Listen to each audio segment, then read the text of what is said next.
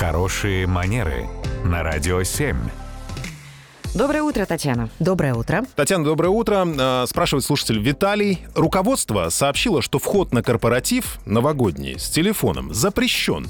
Э, Неужели все так боятся выглядеть нелепо на фото и вот так вот заранее подстраховываются? Или какая-то другая причина? Как сурово. Так бывает. На самом деле крайне редко, но так случается, и мне тоже об этом рассказывают а, и слушатели, и деловые люди, с которыми я так или иначе общаюсь. Почему так поступают? Все зависит от того, ну, действительно, как в конкретной организации вообще устроена вот история с тем, куда уходит информация.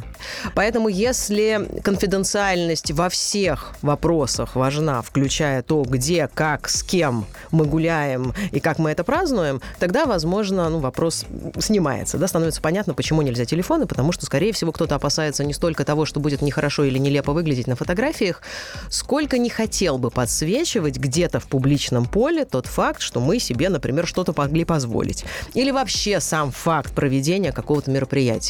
Ну и в целом, если уж даже отвлечься вот а, от высокой такой серьезной темы, когда нам на официальном уровне запрещают брать с собой телефоны на корпоративы, это ведь вообще хороший тон на сегодняшний день уже, когда мы не берем телефон и просто без разрешения не начинаем фотографировать коллег в не самые какие-то удобоваримые моменты, когда они, возможно, немножко неловко выглядят, или это происходит уже достаточно поздно, и не все уже э, в той кондиции, в которой хотели бы, чтобы их запечатлели, и потом кто-то радостно делится фотографиями у себя с подписчиками, а потом кто-то теряет на следующий день свою деловую репутацию, поэтому, наверное, в этом плане нужно очень аккуратно. Спасибо, Татьяна. Спасибо.